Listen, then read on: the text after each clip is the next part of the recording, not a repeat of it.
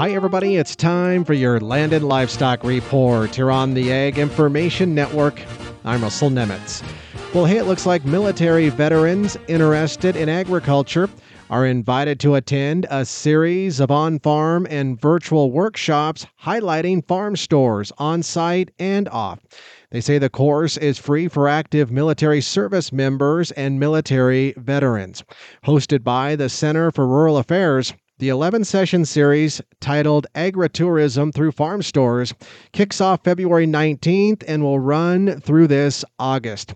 They say the workshops will rotate between online classroom sessions as well as on farm sessions with an online option. Kirsten Bailey, Senior Project Associator for the center, says that during the on farm sessions, experienced producers will go through the ins and outs of on and off site farm stores, how they set up their on farm buying experiences, and challenges they, of course, have faced. Session topics include obtaining proper equipment, maintaining adequate facilities, setting up purchasing systems, and a whole lot more. What an incredible opportunity for our hardworking military men and women.